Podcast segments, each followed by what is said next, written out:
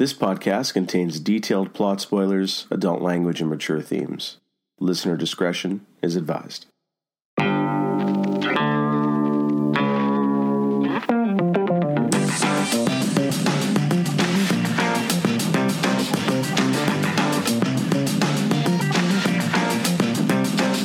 Welcome to a podcast of rare antiquities, episode 18. Today we are going to discuss and analyze the 1998 blockbuster swashbuckler film The Mask of Zorro, starring Antonio Banderas and Anthony Hopkins.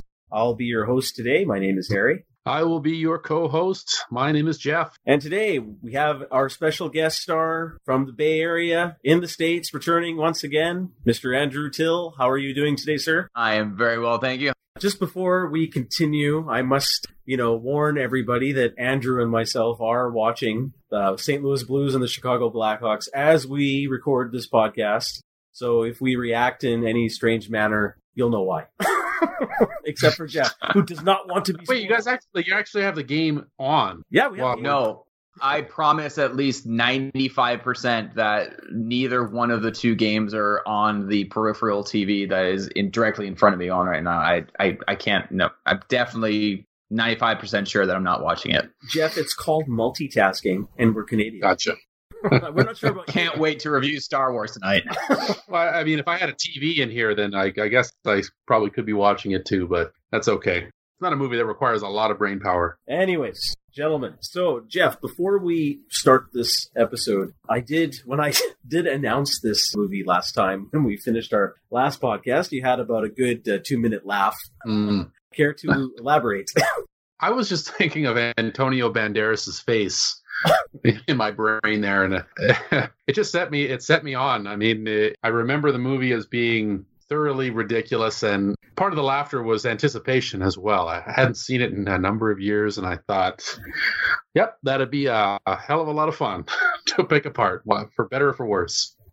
well, that's good. So, can you just elaborate or give a little more details on your memories? How you've seen it only the one time when it when it aired in theaters? I believe so. I think I only saw it the one time when it aired in theaters. Yeah, I remember fairly well the lead up to this. I mean, the, this came out in uh, July of '98, so uh, in the height of summer blockbuster season. So there was a lot of hype surrounding this film. Antonio Banderas was a fairly bankable star at the time. Anthony Hopkins, still a, a big name. I don't think Catherine Zeta Jones had been in too much to this point, if much of anything. But yeah, Antonio was a big star. And there's a couple of things. I mean, the trailers for this movie were. the trailers for this movie were absolutely fantastic. They were uh, they had the exact right tone. That swashbuckling action. I love the trailers for this, and you know, directed by Martin Campbell, who had at that point done GoldenEye a few years earlier, which uh, you know one of my favorite Bond films. So there was so much to look forward to here, and I you know I, I really remember being extremely excited for this for this movie to come out. Andrew, how about yourself? Yeah, it's a movie that I hadn't watched in a really long time, and like when I lived in Calgary, it was one of the the few movies we had on VHS. But I do remember watching it a number of times. Certainly, I watched it when it came out in theaters, but then I watched it afterwards, and it was one of my mom's favorite movies.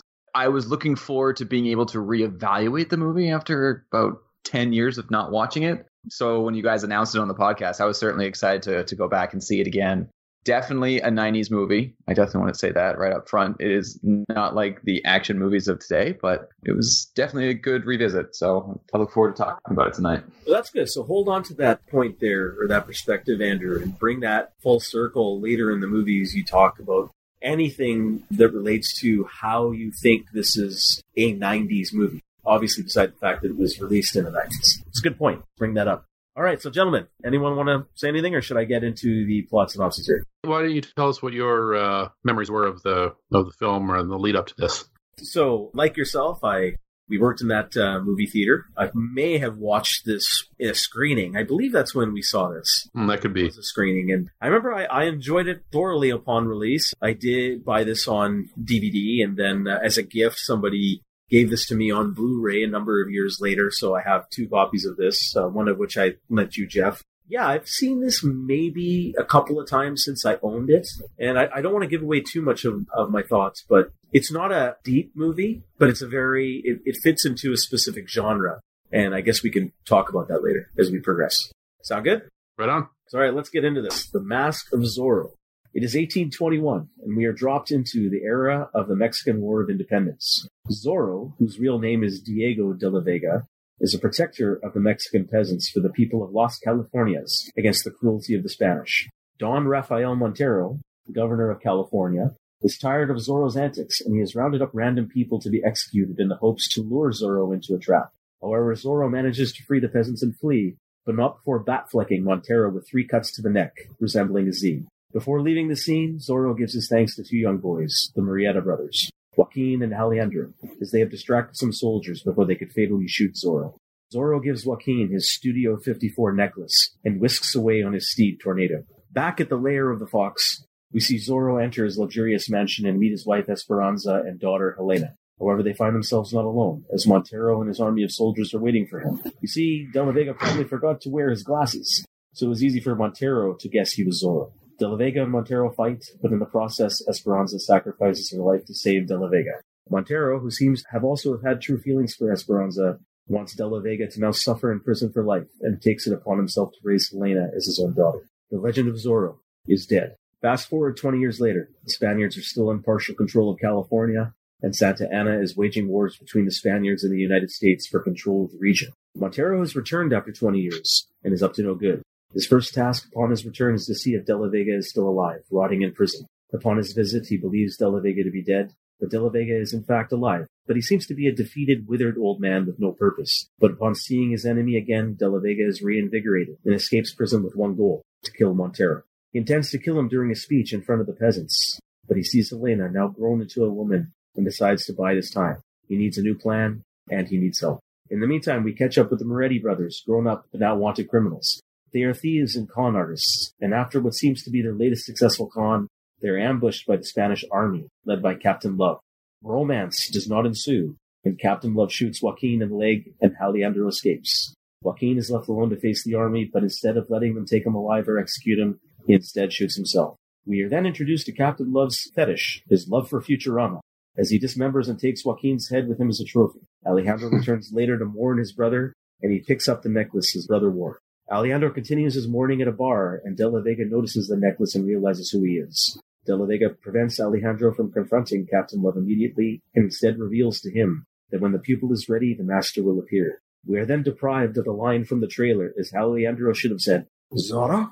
Alejandro starts his training, from advanced sword fighting to what seems like kindergarten level gymnastics. De La Vega is gonna make Alejandro fly now. Is Alejandro ready to take the mantle of Zorro? De La Vega doesn't think so. Not yet.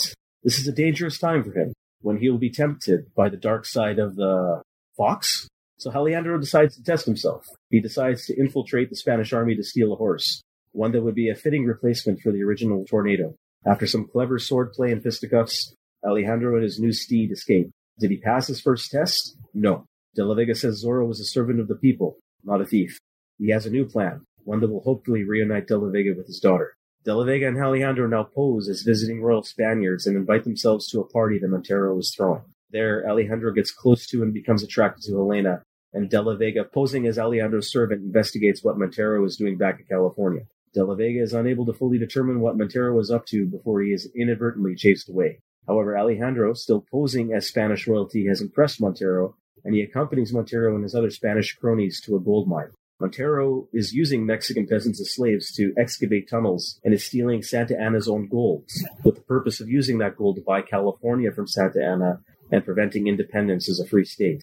Alejandro is none too pleased, and barely contains his rage as a former con artist friend of his is killed for fun in front of him. Montero thinks nothing of it, but a love detector is going off for the captain. Since Alejandro was unable to determine the exact location of the mine, they must find more information. But this looks like a job for Zorro? That night, Alejandro, now as Zorro returns to Montero's fortress, he retrieves the map to the mine and runs into Captain Love, Montero, and his men. Zorro fends them off and escapes, but not before carving up Helena's dress to fall to the ground for some hopeful R-rated hijinks. But it did not come to pass.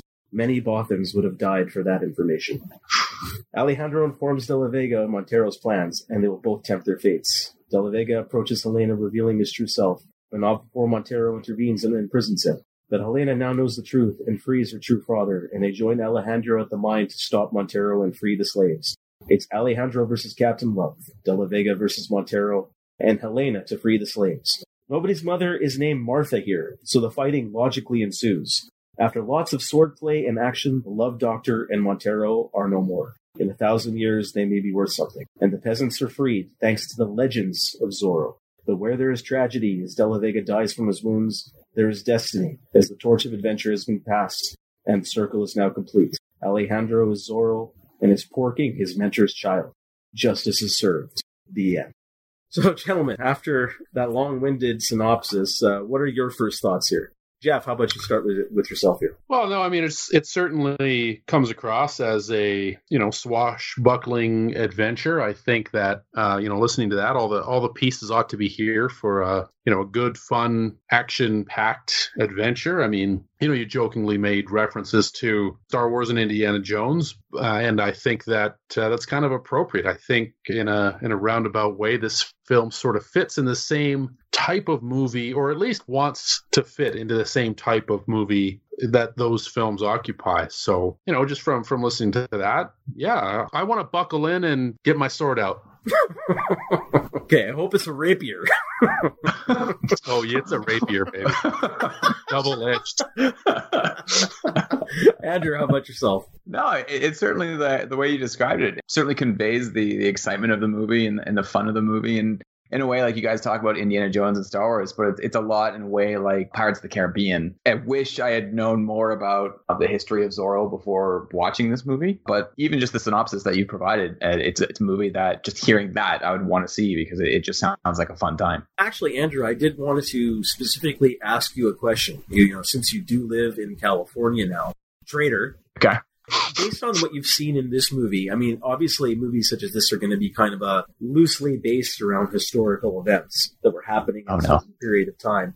Was there any Yeah. accuracies or inaccuracies? I mean, outside the fact that Zorro does not exist, but dealing with the Spanish Army, Santa Anna, the U.S., the War of Independence, how familiar are with that? Can you shed any information on there, or are you still just true blood Canadian and you know nothing of the States?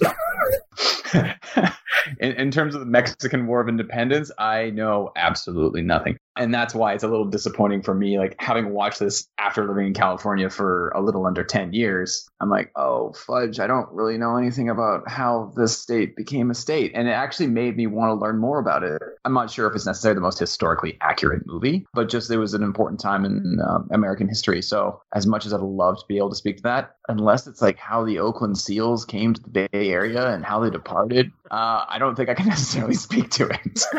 You didn't run to your local library, Andrew, as soon as you were done watching this historical masterpiece? I've heard of these libraries, but I nope. Unfortunately, I didn't. I definitely want to learn more about it. Um, and it just reiterates the fact that if you live in a place, maybe you should know a little bit about it. So yeah, ask me in a year, okay, and I'll probably say the same thing. that's a promise. Okay.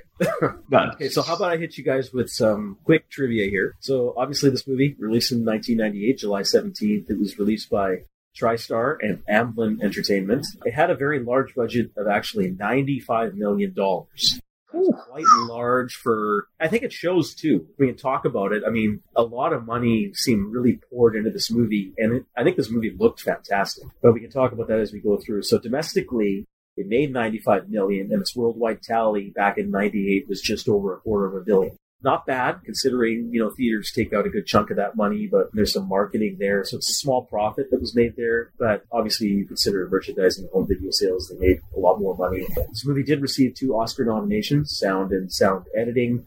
And this is a strange fact. Maybe this lines up from what you're saying, Geoff. Banderas was nominated for a Golden Globe for his performance, but in the um, category comedy or musical. So like The Martian. yeah, I guess that's still a, a thing for today. It's like I don't understand how this is a comedy or musical. So when you watch the Golden Globes, I mean, they're pretty loose with when they kind of divide the genre, but you know, it doesn't, you know, this, this clearly doesn't fall into the drama genre, so they they put it into the music, the you know, the sort of the classic genre. Uh, anything that's not a drama is a comedy or a musical, and I think it would fit, you know, not as a comedy as we see it today, but you know, historically speaking, it would probably fit into there. I don't I don't know that I would have given him the, the Golden Globe nod, but eh, everybody's drinking at those things anyway. So it was his beard. He went into it. You know, bison liver was, was, hidden in that beard of his beard of bees of his. So I love that beard of his. That deserved the Golden Globe. There should be a category for that. Best beard. It's like my beard. They broke my beard. You know, so. okay, bad joke. Anyways, so not Terrible sure if you guys joke. noticed. Uh, this movie was produced by Senior Spielbergo, and Robert Rodriguez was originally going to direct, but he dropped out late in the game, and he was replaced by Martin Campbell.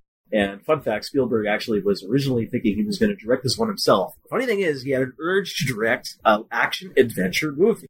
And then why the fuck was he going to do another Indiana Jones movie? That would have been prime time to do another one. But no, he didn't do it. Anyways, I don't get it. So, um, Banderas was not the first choice to play Zorro. Spielberg thought that honor goes to Tom Cruise. what? What? Oh no. That's what I mean. Spielberg is like, one lucky mofo. He keeps avoiding these mistakes of his throughout his career. He just gets lucky, lucky, yeah. lucky that these things don't play out to just sink him. You know, he's on the Titanic, but for some reason he's like got rubber lining everywhere. That is an odd. I did not know that. Uh, that is an odd thing to hear. To throw Tom Cruise into such an obviously you know Hispanic role, and I mean honestly, uh, Antonio Banderas is perfect for yeah, this role. Perfect. But that's not the first choice. But I think I, I don't know how far how those talks. I don't know how far those talks actually went. I think that was just Spielberg's first obvious choice, right? Because he was doing everything with Tom Cruise at the time. So yeah, you know these are loose trivia, so who knows how far this really goes. So another interesting fact: back in '94, when this film was in its first phase of pre-production, instead of Anthony Hopkins, it was Sean Connery who was going to play Diego de la Vega. Oh, you go. Uh, you, you go from a Welshman to a Scotsman playing a Mexican hero. Oh my god! Washing going on here. oh wow, that would have been a would have been amazing just the thought of Sean Connery doing. Well, uh, I mean, Antonio Banderas is no more Hispanic than Sean Connery, so that part doesn't matter at all. you know? The funny thing is, is like actually in the reviews for this movie, people were still complaining about the whitewashing with Anthony Hopkins and Catherine Zeta-Jones because I think they're both Welsh. She's well, yeah, she, I, yeah, I that's Hopkins right. Is Welsh too. Yeah, Hopkins is Welsh. So they're both complaining that why didn't they cast Mexicans? It's like, well, I'm lucky those guys never saw Star Trek Into Darkness, but anyways, that's okay. Well, to be fair, Americans don't want to watch Mexicans in big budget mainstream movies either. They can complain about whitewashing all they want. They throw Mexicans in here, it makes twelve dollars at the box office. um, no comment. no, I'm not saying anything against Mexicans. I'm talking about like people going to movies. They're like, who are all these non-white people in my action movie? Fuck this. They think Antonio Banderas is white. I can promise you. Uh, okay. Let's move on. Except for his name. So Spielbergo didn't like the original ending, where it simply stopped De La Vega dying in Helena's arms. So three months after filming, they filmed the ending that we saw with the fairy tale type ending, which I think is a bit more appropriate, bringing things more full circle, and I think tonally it, it fits better as well. As for the character of Zorro himself, just in case you guys don't know, the character was created by Johnston McCulley back in 1919 in a story called Curse of Capistrano, which was a serialized story. Diego Vega was the original name, and then in later stories, they, the name changed to De La Vega. So while it has been changed slightly through various incarnations, Zorro usually is a nobleman who defends commoners of the land against tyrannical rule. And he usually uses his wits and cunning to defeat others. And something that I found evident right in the first act when you talk about it, he takes joy in publicly humiliating that's a staple of the character back all the way since it was created. Uh, so uh, very quickly, when this character became popular in 1919, took off immediately, and then United Artists right away in 1920 made the first Zorro movie called The Mark of Zorro. I think that starred Douglas Fairbanks, and then McCulley on the side since then wrote 60 more stories of Zorro until his death in 1958. And ironically, his final story was titled The Mask of Zorro. And finally, it shouldn't come as a surprise is that Zorro himself was part of the inspiration for Bob Kane to create Batman. So like Batman, Bruce Wayne is wealthy, just like Zorro, and his everyday persona makes him out to be, you know, shallow and foolish to throw off suspicion. And obviously, we have seen time and time again Wayne's tragedy starts by his parents getting murdered after watching some form of Zorro, initially the Mark of Zorro, And then I think in Batman and Superman, they changed it to Mask of Zorro, which kind of gave me the inspiration to pick this one for the podcast. So, gents, quickly, any thoughts on any of the trivia there? Definitely the correlation to Batman. Like you can see the theme of just like uh, with Zorro not necessarily needing to be one individual, but it's more the image that Zorro represents. It's how the people rally around seeing Zorro. And it, for me, like you see that comparisons to Batman, and especially when like you, you talk about like Christopher Nolan's Dark Knight trilogy and also like how you've seen Batman evolve in the comics. Like it's just like the imagery of Batman. So you, you can definitely see the correlation between those characters. It's pretty cool to see like how long Zorro has been around for and folklore in the United United States. I wish there'd been more of it. I was there a TV series there was, that yes. was later on. Yes. Yeah. Yeah. Okay. That's where I was like, I remember having some vague recollection of Zorro before watching this movie, but pretty cool to see the comparisons between those two characters. Yeah, for me, um, you know, obviously Johnston McCulley, uh, very Spanish Mexican sounding name as well. and Andrews, you meant, you know, you brought up Christopher Nolan's Batman, which has no tie to Zorro that was um, left out of the Christopher Nolan mythology, which is uh, was an interesting choice on his part there. But I mean, definitely interesting to see him. Very popular character going uh, going way back there to the late 19th century and you know very prolific. I mean you know certainly not as popular or prolific now you know his, his popularity's kind of waned in in uh, recent years since these films here. But yeah I mean, it's kind of neat to see the you know these you know, this type of character weave its way through popular culture. I mean zorro i mean effectively now zorro is batman. I mean that's where that's where batman comes from. So that's like i suppose how he'll get to live on into the future. And I don't know, maybe it's maybe it's best that way. It's hard to have a rapier wielding masked bearded man slice up bad guys and and quip his way to to victory. Yeah, but now we get you know armored guys with pointed ears slicing open guys' cheeks with kryptonite speed. We so that's okay. We did that. We did that. We did, we did that one. Already. Did that one already. It's still relevant today. That's my point. Anyways, gents, let's get into the, to the movie itself. So the interesting thing about how this movie opens is we get going back to the Star Wars, you know, um, influences here. We get an actual opening crawl of sorts. I mean, it's not something new or just Star Wars did it. Now this is doing it. It's just something fun where they kind of tell the audience of the Spaniards being pushed out of Mexico in this northern province of California. I like the scene. I like the music here simple. It got you right into it. And then we can talk about this whole introductory scene with Montero's last chance to lure Zorro into a trap and that little action sequence there. And you get to see the Murrieta brothers when they're young. Let's just talk about this opening here. Geoff, how about you start us off here? What, what were your thoughts of this opening scenes here? What I kind of written down is the, you know, this opening scene is kind of some dark shit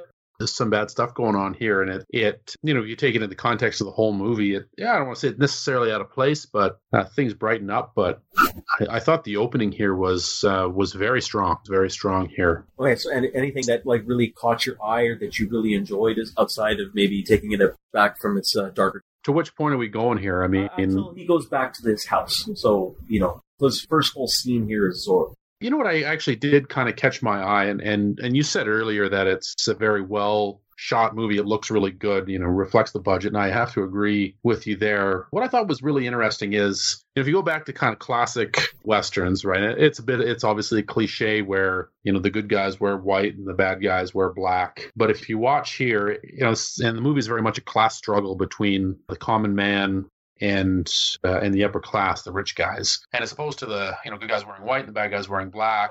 If you watch, like the, the good guys are all just real drab, neutral color palettes, and the bad guys, as opposed to wearing black, they're, I mean, Zorro's wearing black. So instead of that, all the bad guys, they're all dressed very fancifully, flamboyantly, if you will, very colorful, and they they very much stand out. So it's a very stark contrast. Uh, you know, it's, re- it's reflecting their wealth. And I thought that was a really interesting way of portraying that. It might be a little bit on the nose, but, you know, it's the kind of movie we're, we're in here. So that yeah, that's kind of what struck me visually to this point. It's a good pickup. I don't think that was by accident at all because, as I mentioned, no, from the no. beginning, Zorro has been there to really represent the commoners. He was a nobleman himself who turned against his class for the brutal treatment of peasants and commoners, right? His fellow men. That's who Yeah. Zorro stood out for. Andrew, how about yourself? This opening act, what did you like? Anything you noticed? What you didn't like? I think it was a good setup for the rest of the movie, like the, the crawl by giving the backstory. Like sometimes you want to learn about the backstory before the movie starts. Like it would have been nice in Star Wars to learn about the the politics because I heard that politics is a really good backstory for Star Wars. But for this one, no, I really did appreciate just the, the quick introduction. But I also like just seeing how the public viewed Zorro. Like he was a hero for them. Like they just wanted him to show up. So you saw that affection for the character itself. But like when you talk about it being a little bit dark, it also set up the rest of the movie and the theme for the movie in that there was some serious tones, but it was mixed with a little bit of humor. And that I think was was a, a nice little blend so that it appeals to both like the older audience and a younger audience, knowing that throwing a little bit of slapstick and it, it could appeal to everyone. So it showed, as I mentioned like earlier, a little bit of the 90s style in terms of, of action movies. Uh, but for me, I thought it was very well done. Like it, it was refreshing to watch a movie where you're pretty sure that like there wasn't any CGI going on. Like these were all practical effects. Yeah. And that to me, it's like, yeah, certainly it's taking place in uh, in the 19th century, but I like just seeing a, a movie um, and nothing where you're wondering like whether or not it's real. Like everything is the way it is, is displayed on screen. So the introduction of Anthony Hopkins as Zorro, watching it now a little bit older, you kind of get a little chuckle. It's like, oh, there's that Welshman again. Uh, but uh, Goddamn Welshman. I, I actually, it's Yeah. when I wrote Chubby Zorro. Yay!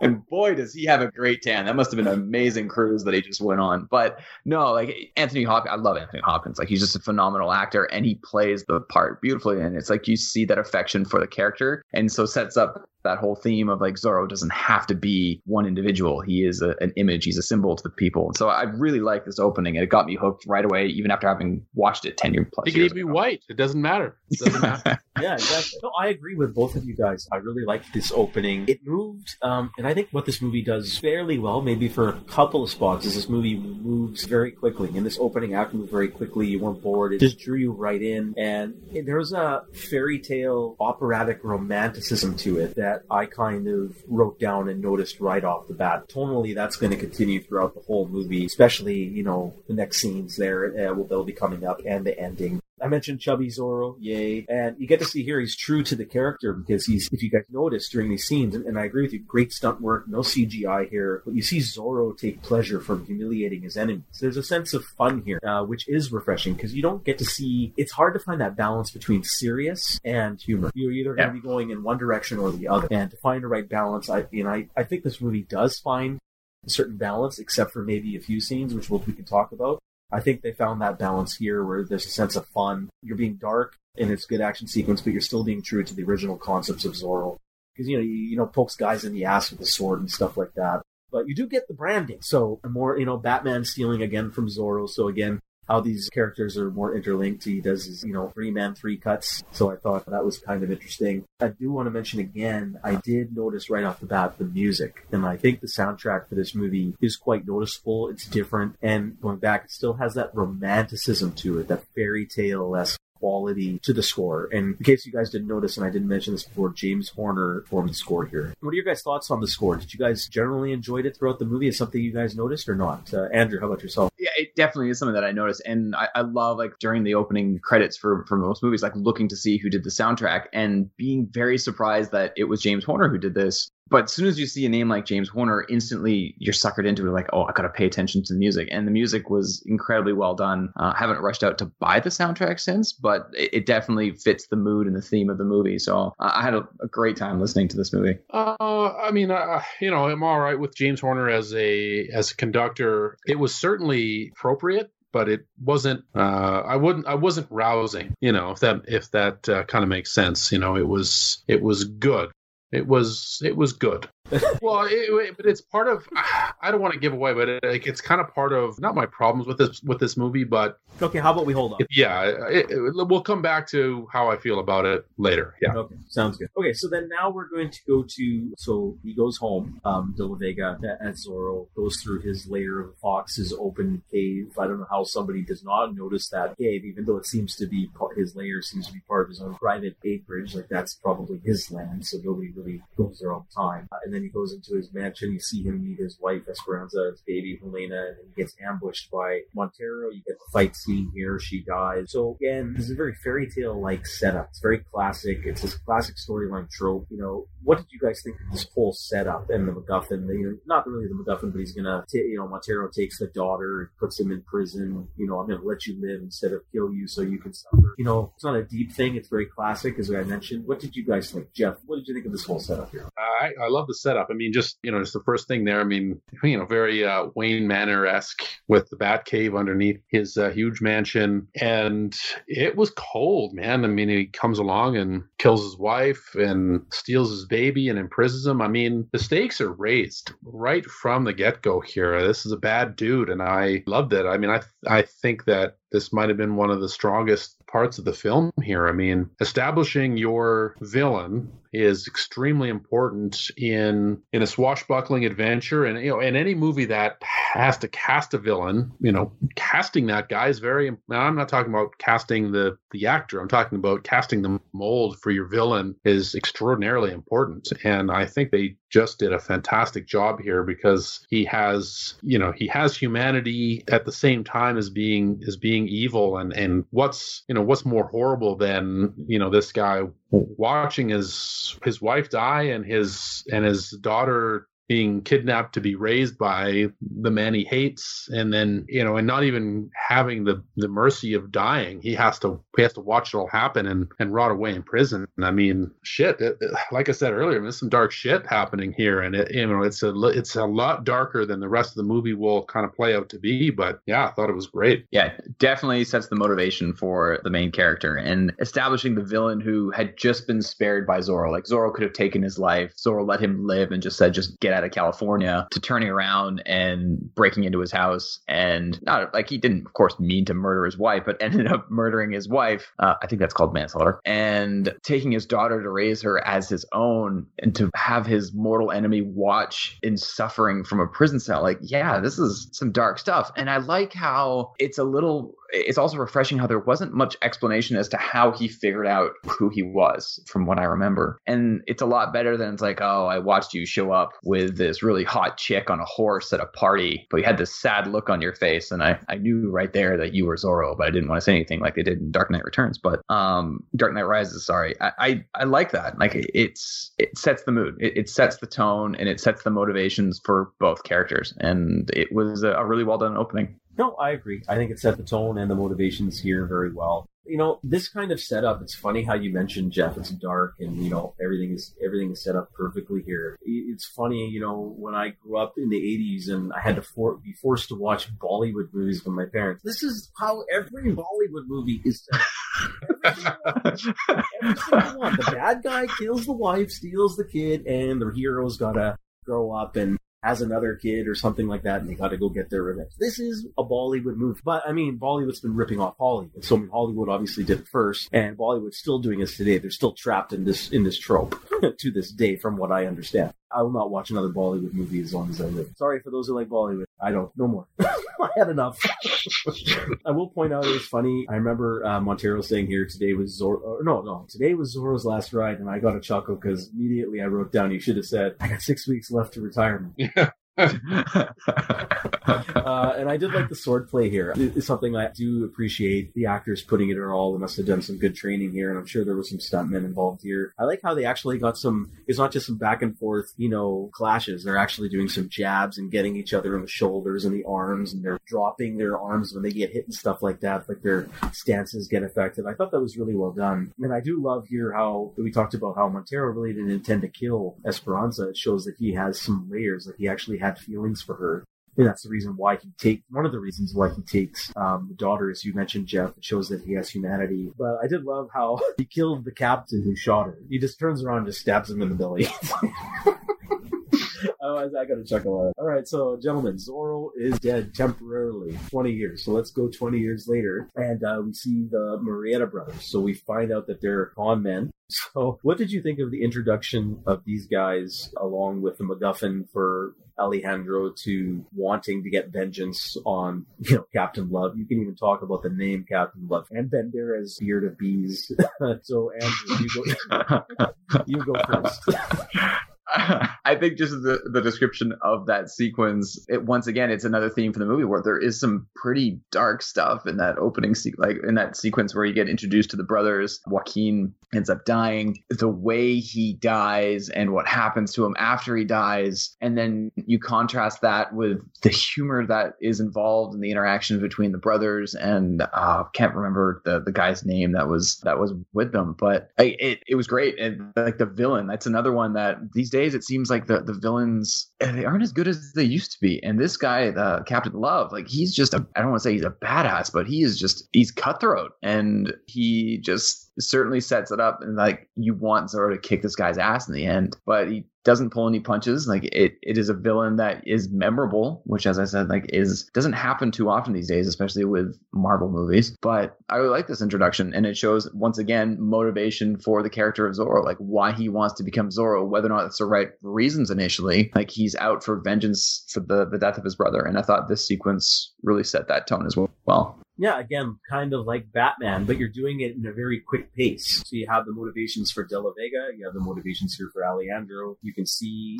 uh, the incarnations of Batman here or Zorro, and then Batman took inspiration here. Geoff, so you, uh, your thoughts, your thoughts on the sequence, the introduction to Banderas, Captain Love. Did your heart flutter when you first saw him or heard of his name? What do you think of his hairstyle? Did it bring back memories for you, Geoff? I was actually going to say I, I, like the blonde flowing locks there. I uh, it was a little bit of flutter. Uh, definitely the kind of the kind of villain you love to hate. You know, you're, yeah. you're, I'm like I can't wait for the moment where Antonio stabs this guy in the balls with his with his.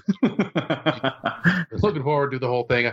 Now, you know, it's a good introduction. I mean, Antonio, shit, he, his beard grew a beard in this scene here. It was, it's fantastic, and it's he's kind of he comes across as kind of a bumbling moron, and I and that helps his, you know, that helps his character arc, that helps his journey, and they don't need a whole bunch of exposition. Just a good, just from a storytelling perspective, good quick scene. You know, establish their place in the universe. There, we got the bad guy who's evil just because he's fucking evil. I mean, we have the main bad guy, and we've seen some of his humanities. Uh, you know, he's a bit, he's got some layers, and then you know, this guy's sort of the the tier one henchman. He's just an asshole, and I, I kind of like that sometimes with bad guy. He's just a fucking asshole, and he he needs to get stabbed throat, and it's gonna be it's gonna be fun to watch. Can't wait for it to happen. I, I thought this was very strong as well. Yeah, because it's interesting here. I mean, you the movie portrays him as a bad guy. Really, in the end, like you see him doing other evil deeds he's on the wrong side and working for the, the main bad guy who's really going to be doing even more evil deeds. But at this point in time in the movie, the audience is just looking at this guy and he's saying he's just doing his job because Alejandro, Joaquin, and that other guy, I think his name was Three Finger Jack or Four Finger Jack or something, their con man buddy, they were going to run away and he just shot him. And you even learned that that Jack guy survived. So he didn't go over there and just kill him. And then Keen shot himself.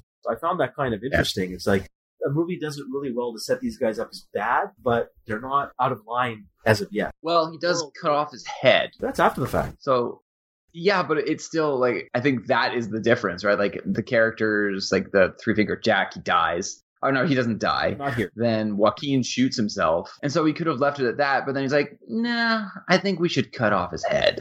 That basically sets him up as like this guy's just an asshole. No, you're right. Okay, let's move on. So we see Montero return to jail looking for Zorro. He's come back to California. That's his first motivation to go see if De La Vega is still alive. What did you guys think of these scenes in the jail here and De La Vega's escape? To be honest, like I was a little bit confused, like why, like why they were looking for him in the in the jail here. But it was kind of neat to see that the legend of Zorro had permeated these decades because all of these old you know, broken, beaten down prisoners are still, you know, they're still rallying around Zorro. Like, I'm Zorro, I'm Zorro. And that, you know, again, that's part of, you know, him being a man of the people. They're, you know, I guess you could say they're, they, they are all Zorro because he was all of them. So it was kind of a neat, uh, it was kind of a neat scene there. You know, speaking of epic beards, Antonio with the, or sorry, Anthony Hopkins with the uh, with the waist long there was uh, was pretty cool. You know, uh, you know this is this is just sort of establishing us for for later on but i thought that was the most interesting part there where everybody sort of rallied as zorro even though it's been what 20 years since the last appearance of the masked man? Hmm, i agree completely. Andrew any thoughts on these scenes here? Very reminiscent of the the i'm spartacus moment from spartacus where they're all just like standing up to protect him. Like you don't know necessarily if they know who he is but it, it's protecting Zorro, and it was very well done. Similar to Geoff, like I, this the sequence initially when I watched it, I was like, ah, I don't know quite what's going on, and the, and the escape was was fairly quick, but it shows that the legend still exists, and I, I think that certainly plays into the motivations of De La Vega. Uh, yeah, I completely agree. I love these scenes. And yeah, the best part here is all the crazies. It's interesting how you can interpret it one way as um, you guys mentioned how they're actually know that maybe De La Vega is there and he is Zorro. They're actually crazy and they think the other interpretation is, is they all think they're Zorro because I love it when I love it when the one black inmate says the black guy goes, "No, I am Zorro," and then you get this short little scrawny guy saying, "You can't be Zorro. You're too tall." I was laughing pretty hard. I thought these scenes were great. They were fun, and his escape wasn't nothing to write home about. But again, you know, it was quick. This movie's moving very fast, and I still think it, it, it's fun, adventurous. Tonally, I'm really digging how this movie is moving so far. So now let's move to the formal meet and greet. So we see now here Montero's formal return to the California on the beach in front of all the other Dons. De La Vega wants to assassinate him in front of everybody, but he sees Helena, so he stops. And then you also get Montero's speech about the Mexican and Americans ignoring them, the people, and soon they'll be Californians.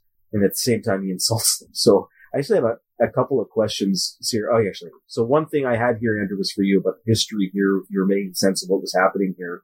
I think you, you answered that. You know nothing. So thank you. Yeah, Um, that's it's, it's continuing a trend from when I lived in Calgary. yeah, thanks for being on the show, Andrew, for, for knowing a goddamn thing. It's The the token guy who lives in California, you couldn't get a Mexican to appear, so you just picked a guy who lives in kind of white California. for the Zorro reboot in space, we'll cast Andrew Till. He's from California. We'll, ca- we'll cast the whitest Canadian we can find. Instead of talking about these scenes here, I mean, it's just setting up, not really the MacGuffin, so it's really kind of De La MacGuffin is to get reunite with his daughter, so he stops the assassination here. We were talking about the, the villain before, and he was played by Stuart Wilson. That's the actor who plays Montero. Maybe, Geoff, you might recognize him. I don't think he's a very pro- prolific actor. The only thing, I didn't do any research, the one thing I remember off the top of my head was the bad guy in Lethal Weapon 3. So that's it. So He was the bad guy in Lethal Weapon 3? he was that ex-cop, cop killer. Oh, fantastic. so Lethal Weapon, You're right, he was too, yeah. I concur. He was indeed the bad guy in Lethal Weapon 3. okay, Okay, okay, continue. we, we, we have settled on this fact. Thank you. Yep. Uh, what do you guys think of Stuart Wilson in this movie? Maybe it's a good time to talk about him here. You mentioned how you kind of liked him and he had some layers at the beginning of the movie here. You can just go all the way through without kind of revealing all your thoughts about the movie. What were your thoughts about Stuart Wilson? Andrew, how about you go first? just doing a little bit of research now as we're talking, like I, you'd think with the performance he put in, like he was a really good villain that I would have expected him to be in more movies, but he doesn't have a very long career. Uh, I wouldn't say a long career, but he hasn't appeared in as many films as I expected him to because he was such a solid actor in this. I agree. Yeah, he only has 87 acting credits. I know it's not very many at all. What a Okay, they must all be com- bum this guy com- is. commercials. He's On Lethal board. Weapon, uh, Geoff, Lethal Weapon 80 is coming out next month. Come on. I bet you he appeared on stage, and like, what credible actors these days like show up on stage? yeah, no Lethal kidding. What a Weapon, Lethal Weapon 3, the commercial, Lethal Weapon 3, the play, the play. yeah. No, but I really liked his performance. Like it, it was. I've said my stuff about the, the villain. Okay, yeah, you lost. You, you lost uh, any rights to talk about Stuart Wilson anymore. So, so Alejandro, along with myself right now, wants more whiskey. He's mourning the loss of his brother with Bar, and De La Vega bumps into him. Uh, they have their little fight scene, and they have a little talk. So, what did you think of these initial scenes here? I know they play it for and, and they're playing it a little bit more light. So, Geoff, on the master and the pupil's introduction. Uh, you know what? It was all right. I thought Antonio sort of stole the scenes here. You know, he kind of brought a good combo of, you know, charisma, humor, but still, you know, totally in over his head, you know, amateur. I mean, obviously he's drunk, but, you know, he's playing this scene with uh, cockiness and he has absolutely no business going up against Zorro, even, even as he is an old man who just got out of prison. So, it was it was okay. I thought the scene might have been played for a bit more drama as opposed to laughs. It's an important moment. It's a pivotal moment. So I, I I don't know. I think they think I think they might have got the tone just a little off here. It might have been played for a little a little more seriousness, perhaps, than eh, slapstick. Really, it did, seemed Anthony Hopkins was a little disinterested. Like I wanted to talk a little bit more about like his motivations, like when he was about to kill Montero, and then he saw his daughter, and that like prevented him from taking that uh, that next step. And so I liken that to, to Batman Begins, although it's a little different with Bruce Wayne, who goes out to to kill what's his face, and then you know something happens. But no, um, I, I joke, but it, it, was interesting to see this play out because Anthony Hopkins, you just seemed like he had given up, but I think he played the character well in that regards, where like probably all that he could think about for those 20 years in between when he had last seen Montero to when he saw him then was like, I just want to kill him. Like I, that's all I wanted to do. And here he was like the opportunity that presented itself, he wasn't able to do so.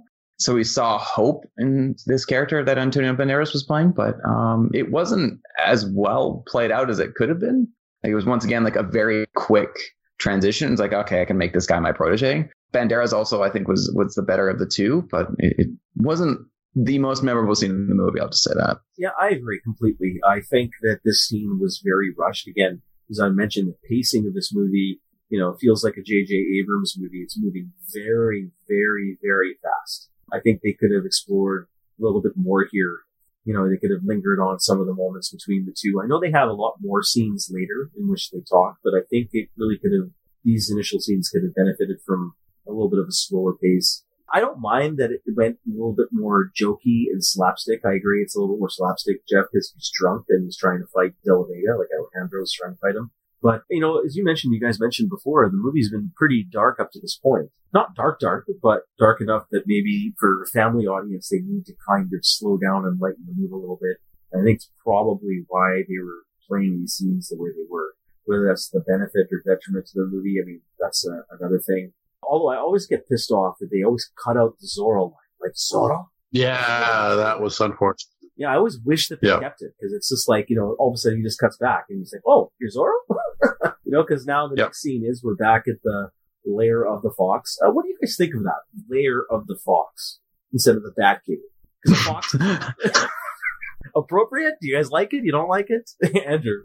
I didn't really think too much of it. Like I, I did chuckle at the Zorro's Batcave just because it's convenient that no one's seen him ride into that Batcave the the entire time that he has well, been it's Zorro. Not like they have Google Earth in 1889 or whenever it is. That's true, but you think they would have put some type of tracking device on that horse of his and then just followed him home. But like a red scarf that they have to follow or something. Yeah. Yeah, and the horse totally gets blown apart, but the only thing that's left is that little ribbon that's attached to it, and that's how they're able to find the, the lair because only great movies do things like that.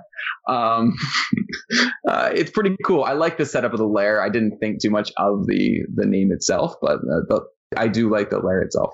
How about his um, initial their initial conversations and, and his training. I think it was good to, to juxtapose the immaturity of Banderas' character versus Zorro, who is definitely jaded but knows what he's doing. And you can see like there's going to be a lot of time before he gets to the point where he can don the, uh, the, the mask and call himself Zorro. So it highlights how much of a a journey this character is going to have to go on and how much work Zorro is going to have to put in in order to make Banderas a believable Zorro, but it was, uh, I think, another well done moment. And I do like all the training scenes that happen in the lair as well. Geoff, yourself. yeah, I, I, love the uh, training montage and some of the stupid, like when he's swinging around in the ropes there. It's fucking useless shit. Was uh, could have done that. You know, once Antonio gets himself cleaned up there and you know has the. Uh, though I like how surprised he was when he got his shave and he looked in the mirror and he gives a little wink. Yeah, it was a good little that's moment there. Uh, that's that's Banderas right there. Absolutely, and that's what I said before. You know, he, you know the charm and the humor. He can nail those uh, those pieces very very easily. That that's his uh, that's his strong point there. With Anthony Hopkins, you know, cl- cleaning himself up I like those sort of like really effeminate cigarillos that he was he was smoking there. you know, it, it's fun. It's a good tone that they're striking here. I don't know that he's able to train this sort of goofy outlaw into being, you know, a swashbuckling warrior. I don't know. Maybe he is. Maybe that rope training is a lot more effective than it looks. I just thought it was silly. Like, but I get his ropes all tied up all over the place. And why is he just kind of swinging on him like he's some kind of a handicapped pirate? Doesn't really make a lot of sense to me. Maybe Cirque du Soleil. This is yeah, like Cirque a, du Soleil is in town, and they're looking for like their you know their diversity quota in the. Uh, I told you guys last time I needed a pommel horse. It would make more sense. Just get the damn pommel horse out there. No, uh, for me, I actually, I mean, I agree with you guys. It, this again, we're moving very, very fast here, but I, I did like some of these scenes here in the lair. Uh, one thing I did note down is I love the first order of business was that when De La Vega went back to his lair, he didn't bother cleaning up or doing anything else. He just stocked up on cigarillos and whiskey. So there's a lot of there's a lot of winking to the audience here, and I, I do. You know, they play off each other really well. I think these guys have some decent chemistry between each other. I love how De La Vega just keeps drinking throughout all of these scenes. Yeah. And then, you know, he's like whipping Alejandro on the ass. I mean, is this how Luke is going to train Rey? I mean, because I might look forward to that, right? Jeez. We're gonna have those rules up for sure, no doubt about it. yeah. But I do, I do like the concept of the circle of training. I'm sure this is how swordsmen do train eventually, is, uh, like as they progress. The circle just keeps getting smaller and smaller and smaller. I did like that. I think on his necklace, you see those, it's like a pendant, but you see all the, it's like that circle of training in a sense. And there's a bunch of circles Ah. and it keeps going smaller. In the middle, there's a, a ruby or a jewel or something like that. Probably signifying that once you master that inner circle, you are Zorro. I did like a lot of these scenes here. So, you know, as Alejandro was training, his skill is becoming stronger and De La Vega still says, nope, you're not ready. But Alejandro becomes very much, you know, pulls a leap from the Empire Strikes Back and goes off half cocked and wants to steal a horse that looks like the old uh, tornado, Zorro's old horse. And you get this scene here where he infiltrates, I guess, one of Montero's barns or area. And his, his army is there and uh, he steals a horse. You get a lot of sword play here, a lot of fisticuffs. It's kind of his first test. What did you guys think about all of these scenes here? So, Andrew, how about yourself? I think uh, when I talked earlier about like this, I think defines like a 90s action movie. This was the moment where it really sunk in, like just the battle, like where he is trying to steal the horse and he's taking on everyone and the humor that results in the swordplay. Like there are moments where like, oh my God, he's taking them all on. And then he just takes two cannonballs to take on the big guy. And then he fires off a cannon in order to escape the music and the sound effects play into that balance of action and slapstick humor. I think it was a little too much for me, but I think it also could be a result of how action movies have evolved over the last decade. I think it was fun. It definitely is a little lighter than what we've been used to, but yeah, it, it I think it exemplifies that theme that is, is seen throughout the duration of a movie in terms of that balance of action, adventure, and humor. Geoff, how about yourself? Yeah, I, I, I mean, let me tell you, Antonio Banderas, ladies and gentlemen, does not go off half cocked. He goes off full cocked all the way. Let's just clear that up right now. Full cocked Antonio Banderas going off here. I really enjoyed this action scene in the barn. I thought this was uh, very well choreographed. It's fun. It's exciting.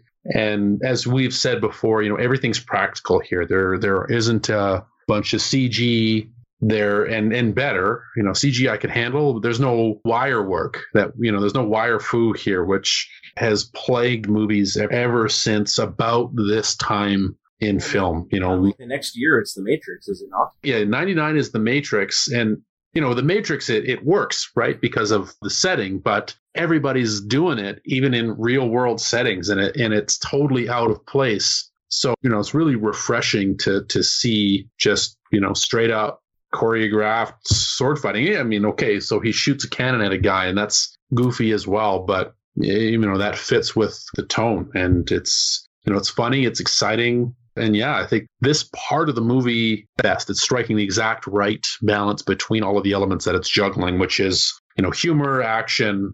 And still enough seriousness to keep the stakes high enough so that the action is is meaningful. So it's interesting how you talk about it being tonally appropriate. So here we see Zorro. He probably does kill a few people in this sequence, but tonally you really don't get any sense of that kind of violence. So what are your thoughts in terms of the way films like this are filmed versus films, uh, you know, we just did Batman versus Superman, but there are other films that show very harsh depictions of violence where heroes are killing bad guys. I mean, do you guys want to talk about any of those total differences between these eras that we're having right now? I think that, you know, Andrew's talked about how this is a very 90s movie and it's hard to categorize that, but I think you know in in a way that what you know what you're saying here, Harry, sort of fits into the '90s ishness of this film, if I may coin a phrase. There's something about I mean I'll say pre 9/11 filmmaking where it's almost okay to have casual violence in a movie and for some reason it doesn't seem to be you know emotionally impactful or you know you don't worry too much about the collateral damage. You don't you don't worry about the body count in Lethal Weapon. You know, as we've already brought up Lethal Weapon, you don't worry about the body count in Commando or Total Recall. It's almost a joke, and maybe that's not necessarily a good thing. But for some reason, you know, once you get out of the 2000s, there post again, like we'll say post 9/11, for some reason after that, casual violence is not okay anymore. You know, you can't just have collateral damage without consequence. You know, you, you know, when you start to rack up the body count, start to think about the consequences now. And this is before this movie's made before those considerations. And I mean, is it okay or not? I mean, it's just how movies were made. I mean, it's still how movies are made, but it just seems less okay now. But yeah, I mean, it's interesting you bring it up how the how the it just it feels like it's not a big deal. Like you know, casual violence, body count, it's okay. It's part of swashbuckling adventure. There are no more human beings getting killed as you know balloons getting popped after the birthday party's over. Well, it's interesting perspective you have there, Geoff. I'd like to challenge you on this pre 9/11 and post 9/11. When we're talking, what I wrote down here during the set piece, and I think it's kind of consistent throughout the movie. This is a pulpy, serial, romantic fairy tale adventure. I mean, the key word there is pulpy. And what this whole scene here reminded me of, and I don't think it's any coincidence whatsoever that Spielberg had produced this. He had some influence here. This whole set piece reminded me of the bar in Raiders of the Lost Ark with when Indy met Marion. And they had the hmm. Nazis come in and they had that kind of pulpy feel to the action lighthearted yet serious. It's finding that right balance. And post 9-11, I think we've seen it, whether it's as successfully executed or not, as Pirates of the Caribbean, as Andrew mentioned. That's a swashbuckling adventure where people are getting killed, but it's a pulpy feel. And it's finding that right balance between seriousness and lightheartedness and going back to that serialized adventure that George Lucas loved in Flash Gordon that Spielberg loved so much that he created Indiana Jones with Lucas. So I think that they've replicated that formula here very well. And I think it can be done even post 9-11. Whether that's as popular now with the masses is a different story.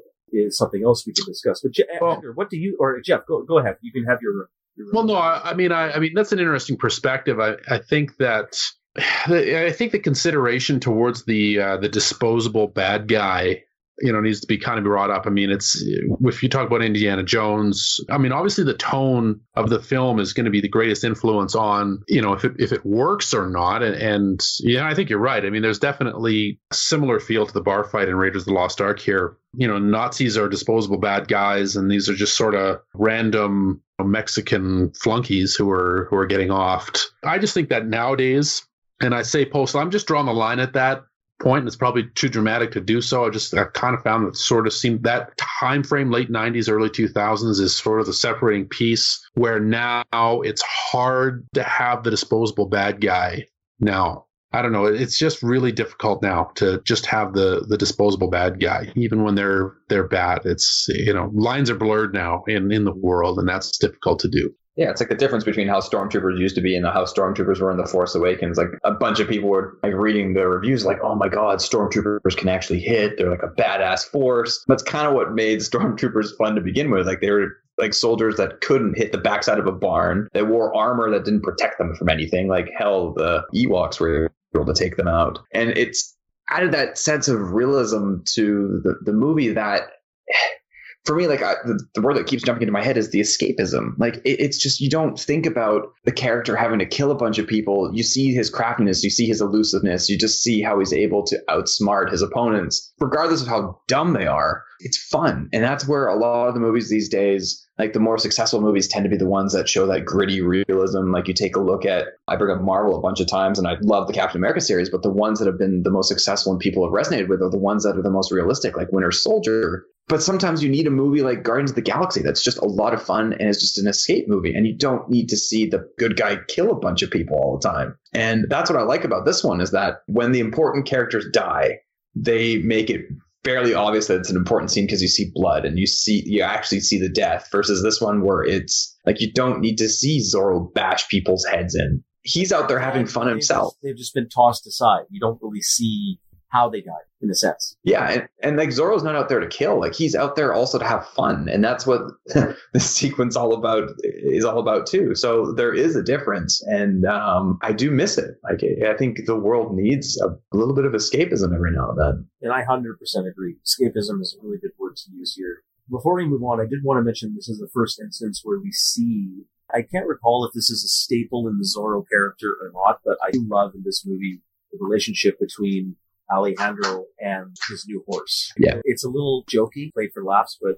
I did chuckle at these scenes here and you see part of that relationship here. Then we get into quickly, then you, you get the confession scene where he, you know, starts to have Selena and they start to have chemistry here. Maybe this is a good point to talk about Catherine Zeta Jones. I mean, she, this is her breakthrough performance in Hollywood. She hadn't really done anything major herself. What did you think of her in this movie and her chemistry with Banderas. I thought she was very good here. I really liked her fiery. You can kind of see just sort of the. Uh, it's hard to describe, but there's just something burning underneath her eyes there. You know, she was. I thought she was very good. I thought she played this role very strong the chemistry with Antonio is palpable, and she's not given a whole heck of a lot to do here. And this is the late 90s when we still really aren't seeing very strong female characters in, in film, uh, which is sad to say. But she does as much as she can with the role. You know, she's very, you know, proficient in her action scenes. And uh, yeah, the chemistry is great. You know, she's objectified, obviously, as all women are in action in action films a little bit, but I think she acquits herself very, very well. Heck of a uh, mainstream debut. As much as I want to talk about the acting and the, the performance, but like she's just amazingly beautiful. Like it just, I remember watching this movie, like, hot damn. But she, it also complemented the fact that she was a character that wasn't a damsel in distress. Like she could take care of herself. Like she w- went toe to toe with Zorro and, and nearly won. Like this was a person that you weren't going to find being taken advantage of by characters that was going to put herself in a position where she's going to get captured and Zorro's going to have to come rescue her. The chemistry between her and Antonio Banderas was a big part of what made this movie a lot of fun. And I get a big part of why people were really excited to see like a potential franchise come out of this movie, but also why people were so disappointed with the sequel, which we may talk about later. But no, she was fantastic in her big screen debut, and certainly you wanted to see more of the the interplay between her and Banderas, and was a big part of this movie. Well, I agree. Like they had instant chemistry, not just in this confession scene, but as they move forward in the movie, they really sold it both of them together. She did a wonderful job. I mean, you know, I'll be the first to admit and not the last that upon first seeing this, I was like salivating like a Pavlov dog the entire movie around she was on screen. But, you know, um, but I agree with you, you guys. She's no damsel, damsel in distress. She did a really good job here. There was a fire in her eyes, a fire in her belly. She had this spunk about her in a very similar way that Carrie Fisher had a spunk when she portrayed Princess Leia. So I really enjoyed the character in this movie. So Alejandro goes back to the lair of the fox, uh, and he gets scorned by Del Vega for stealing for saying, you know, he's not the a thief. Zorro was never a thief. He's a servant of the people. And then you get to, then they're going to go and evade Montero's fortress as royal Spaniards. They're going to do their little spy stint here to learn his master plan. One piece of trivia I did want to give you guys is if you guys recall the one scene here where Hopkins was whipping the candlelight with his whip and he was taking it out. Yeah. I'm not sure if you guys know. I mean, there's no CGI in this movie. It was actually Anthony Hopkins doing it himself without a tape. Wow. Doing it by himself. It's a piece of trivia. I mean, it took some practice, but when they filmed this scene, it was all, I think he got three or four in a row before he stopped when Banderas or Alejandro came back to the lair, he got them all one by one without a tape. One take without a cut. So it's pretty impressive. I thought you guys might get a kick out of that. So what did you guys think of the party scene here? Like there's James Bond infiltration here and finding out plans. And we'll talk about the action sequences here. We can talk about Montero's plan as well here about the gold and uh, Santa Ana and the mine. Uh, what, what, do you guys think of all, all, these scenes here, the party scene and uh, Montero's plan? Well, uh, it's the alter ego. Like, granted, Banderas' character, he didn't come from an affluent background. He wasn't a rich guy, but it shows that he can play that character and basically play the alter ego of Zorro. For me, I really like that. I, I like the fact that he's playing oh, what's the best way of putting it? But it was great to see that introduction because it really starts to show that Zorro's image, like he'll be able to pull off both the, the Zorro and the the alter ego pretty easily. You see more, of course, the chemistry between him and, and Catherine Zeta Jones, the villain's reveal of his grand master plan to all of the all of the the bad guys with Banderas seeing everything that he, he really wants to do. Like I I thought this sequence was was great.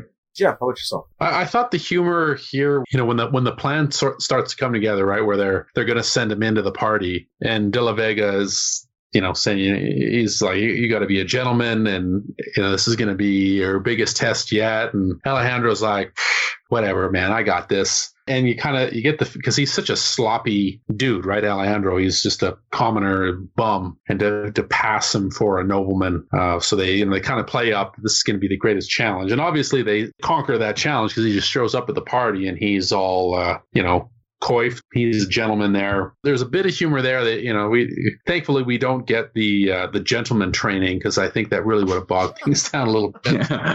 Although it might have been it might have been you know, there would have been some humor there, but but the party and the party itself, you know, there's a couple decent pieces here, but unfortunately, this is where we start to drag a bit, and and the movie's been moving very quickly to this point, but it's also a very long movie for you know sort of a, a zippy action swashbuckler, and I think that the party drags a bit. I mean, their dance sequence is very good. Again, the you know the the the sexual tension, the chemistry is very palpable between the between the two. But I think we needed to move past this a little bit quicker. No, I agree. I think this is the one part of the movie that kind of drags a little bit for me.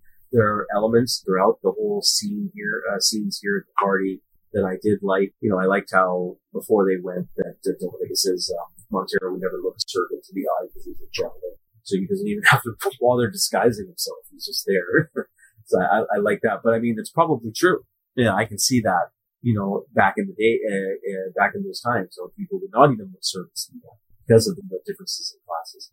Uh, I like some of the flirting scenes here between Alejandro and Elena. And again, I like the later how Montero is uncomfortable you know, you could, you know, there's some flirting at the dinner table. There's the dancing scene. He's getting a little uncomfortable and upset that they were kind of dancing a little too close and erotically. That was kind of interesting for a bad guy, a guy who's, you know, he's, ra- I guess he's raised as his own daughter and I guess he cared for his mother. So he's considering her as a daughter. But it's interesting. As you said, there's some humanity behind this bad guy. And it's a, it's an interesting layer that is uh, woven throughout this movie. Yeah, we get to the plan where they guess they they don't get enough information that night. So um, Montero, I guess uh, Alejandro, as a impersonating a Spaniard, presses Montero and he actually takes him to the gold mine where you learn the master plan. You get a dumb scene here with Three Finger Jack. You see the peasants digging for him. Uh, I don't know about you guys, but I thought again another reference to Indiana Jones here. You know, with the Temple of Doom. I actually quite enjoyed Three Finger Jack. It, it was when, when you see him, there's that moment like, oh my God, he's going to reveal, like, he's going to recognize Alejandro. He's going to break his cover. I did enjoy this. I felt that the sequence prior to where he revealed his plan to purchase California, and then they're like, well, how is he going to go about doing this? And then you see that he's extracting the gold from his own land, from uh, Santa Ana's land. I like this sequence, and it shows Zorro's new motivation for the people. Like it, it's the transition you see Banderas and how the transition from like he's doing it for his own personal glory and for revenge, but then he sees he sees the mine and he sees people being mistreated and that's the spirit of Zorro. And so you start to see the evolution of him as a character and him starting to really earn that mantle of becoming Zorro. Yeah. Um, exactly. So I liked how this played out. I did like Three Finger Jack and it was kind of funny at the I wouldn't say it's funny, but when the villain mentions like he chuckles saying it's like that's the second time I've shot that man as he's flown through the air at me. I did like that line. But but it just shows that he's just an, an asshole. Yeah. Um, and it re- reemphasizes what Jeff just said earlier. Like a lot of people now, they say it's like you need a villain that you can empathize with, that you understand his motivations. This guy is just a prick, and so like even more so, like you want to see him stab through both balls, not just one ball. um, so yeah, no, it, it sets up the plot for the rest of the movie. So um, I did enjoy it. I thought Antonio did a good job playing this scene here because he has to, you know, Antonio's got to play the role of Alejandro playing the role of the nobleman, right? Where he, where this is, you know, not a big deal. So he's he's got to keep us cool. You know, obviously he, he wants to rescue everybody right away and and can't. I I really enjoy those scenes in movies, you know, where the hero has to he has to kind of eat it for the greater good for at least a little longer. You know, he has to watch the suffering, he has to take it in order to be, you know, be most effective. So that's uh, that's cool that they put him they put him through that. Uh, it, this is a neat scene here for that, and I thought he I thought he played it very well. The supervillain Bond plot of mining all of the gold and uh, you know blah blah blah blah blah blah is the setup for the action set pieces. Yeah, yeah, it's it's just set up. Yeah, yeah. I didn't think too much of these scenes, but I agree with you guys. I did get a chuckle when Captain Love said, uh, yeah, the second time I shot the man flying through the air. I did literally chuckle out loud. Um, so next we get, like, we can just talk very briefly. There's a small little scene between Helena and De La Vega in a stable where she approaches him. He's just, uh, attending to a horse there. You know, you get to see a nice little father, you know, daughter moment there. As a father myself to two girls, I can, I, I enjoyed seeing uh, Anthony Hopkins' performance here, how he was kind of holding back, you know, tears or revealing himself it wasn't really straining too much, but I thought it was a nice little subtle performance. How he was just kind of reserved and talking about his uh, his wife and her mother and things like that. What, what did you guys think of these scenes? Anything of interest for you guys? Anyone can chime in. okay, let's move on. I'm trying to. No, no, it, it was. I don't. I'm not sure if it's necessarily a small scene because you can see the heartbreak. Like for him, like he's seeing his daughter that his arch nemesis has raised as his own, and he can't tell her about it like he so badly wants to be able to reveal the fact that he is her father but like knows it's not going to work and knows that now is not the time. And it's the first moment he's had to interact with his daughter since he lost her 20 plus years ago. And it's kind of heartbreaking. And it, you know that how movies play out, like this probably isn't going to be one of the many times he gets this type of interaction. And you can actually see the chemistry between Anthony Hopkins and Catherine Zeta Jones in this in this sequence. And it, it's also the moment where she starts, where you can see that she could, she'll actually start questioning and truly questioning like her her own father. Like the sequence right afterwards is the the lady who recognizes her in the, the market and says that there's no questioning who her mother was. I really like this moment, and it, it, was sad, and that that's where it's like having seen the movie prior, of course, and like knowing how it ends. I don't want to say it's difficult to watch. I've seen a lot more sappier sequences, but it,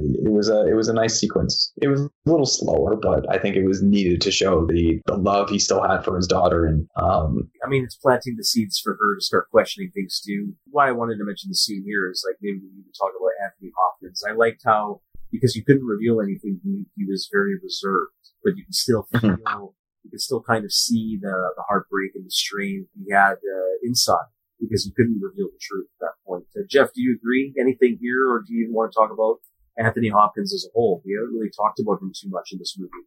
Uh, what are your thoughts on the scene and Anthony Hopkins in general? Yeah, I think that this scene is is a good example of his performance through the film. I mean, he he goes from you know in the first sequence playing the very, you know, flamboyant Zorro who's having a good time humiliating his enemies and basically making a game out of, you know, whatever you might want to call it, liberating the the peasants of Mexico, or at least giving the peasants of Mexico a, a warrior to stand for them. And, and he didn't take uh, anything seriously. It was just a game. And now, and then he had to pay for that with the life of his uh, wife and effectively the life of his daughter and his own life sitting away in prison. So now he's a much more reserved man who's, who's, who's paid the price. And he's, and Anthony Hopkins is able to pivot there and, and show us that this is a different man now. He plays it very, very well. Again, just understated. It's hard to just portray just in the look on your face, like what's going on. And, and only the really great actors are able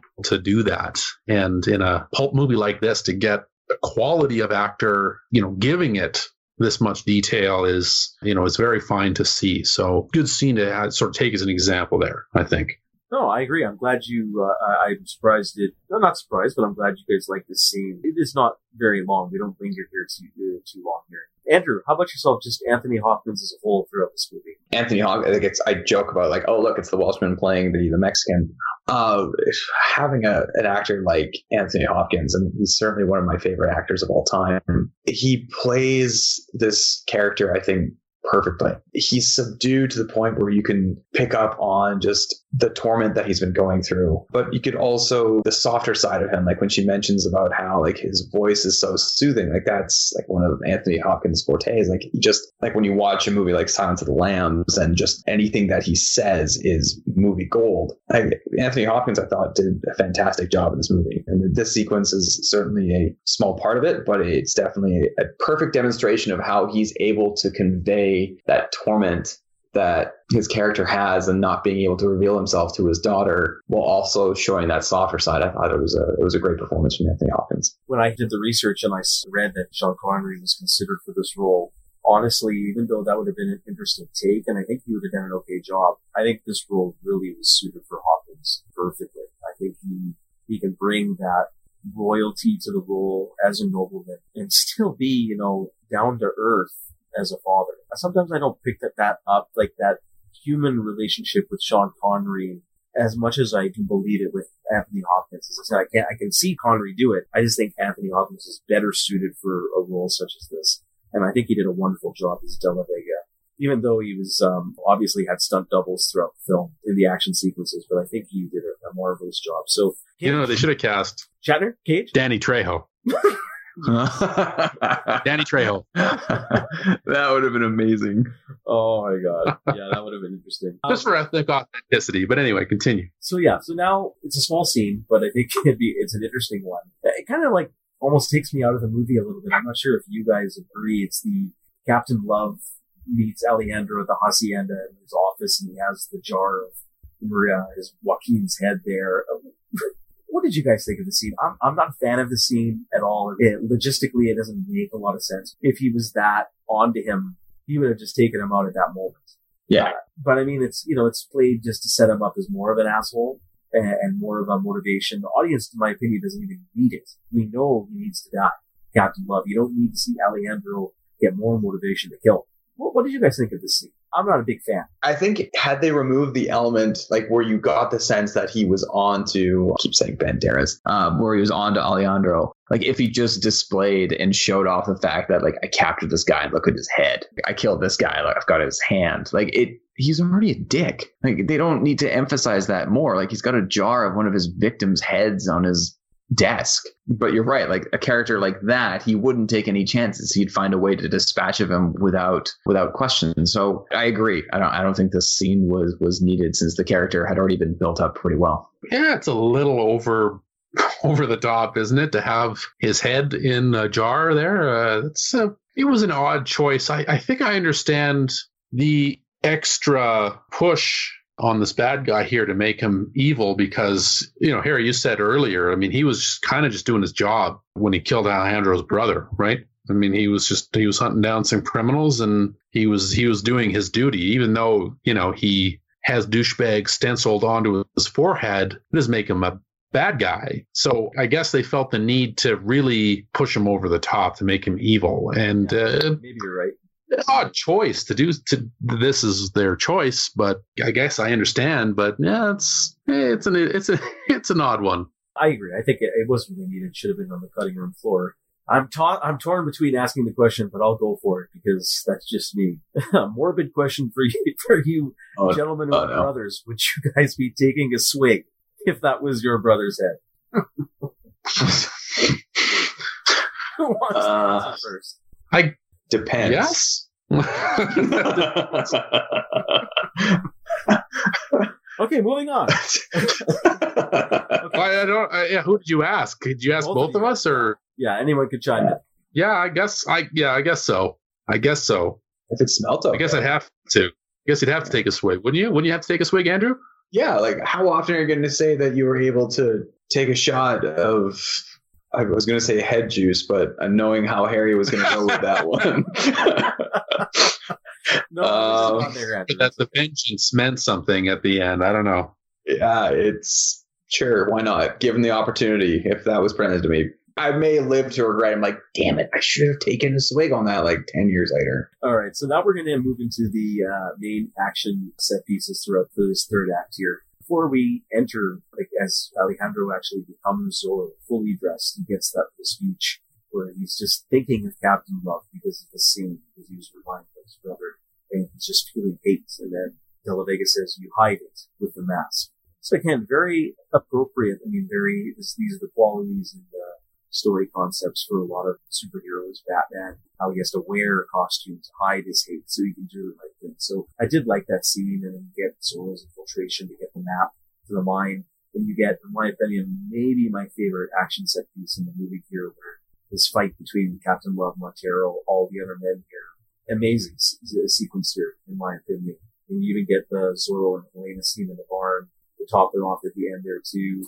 What did you guys think of this scene as a whole? Great setup. But for me, like the one that was the uh, the one that was the highlight for me was the the fight between fight um, between Alejandro and Elena, and that's to me like going back to the one I mentioned about Catherine Zeta-Jones. Like you shot, you saw that she was a character that could hold her own. Like she wasn't a damsel in distress. That given an opportunity, she could kick some ass, and she did. And what also I liked is that like I was trying to see like how many of those shots were stunt doubles, and it seemed like both her and Banderas were doing a lot of the work themselves. And I think like minus like the big explosions and the big set pieces where they're going to put the actors at risk, I think a large portion of the movie was uh, was done by the actors themselves, minus Anthony Hopkins, and I really liked that. Like you could see the work that they put into it, and it was choreographed very, very well. You saw the flirtation, but for me, what I really liked is that emphasis on that she is a character that could kick ass and could play a pivotal role in the final sequence and perhaps future movies if given the opportunity. But I like the sequence; it was a little subdued. You knew that there was going to be a big set set piece at the end, and it set the tone for the final confrontation between um, Captain Love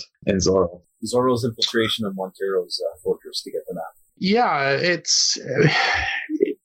I think, like what Andrew said, I mean, it, it helps to see your actors doing as many stunts as, as possible, right? It, it helps having sort of those close in shots. So it's, it's good to see that they're doing uh, a lot of their own their own work here, which is great. Yeah, I- you know, to be honest, at this point, I mean, just with the tone of the movie, I think it's it's having trouble now, kind of carrying itself through the runtime. To you know, just you know, unfortunately, I'm, I'm getting a little bit exhausted at this point with the movie. I, I want you know the rousing climax, and and it's just it's just taking too fucking long to get there.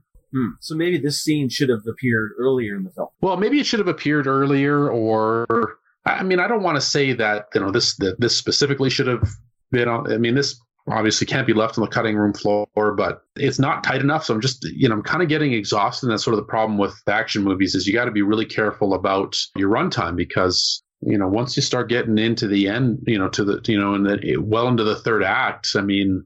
It's got to be paced properly, or uh, I just want things to kind of come to an end here as Kramer said, sometimes enough is enough, and you just want to get some sleep.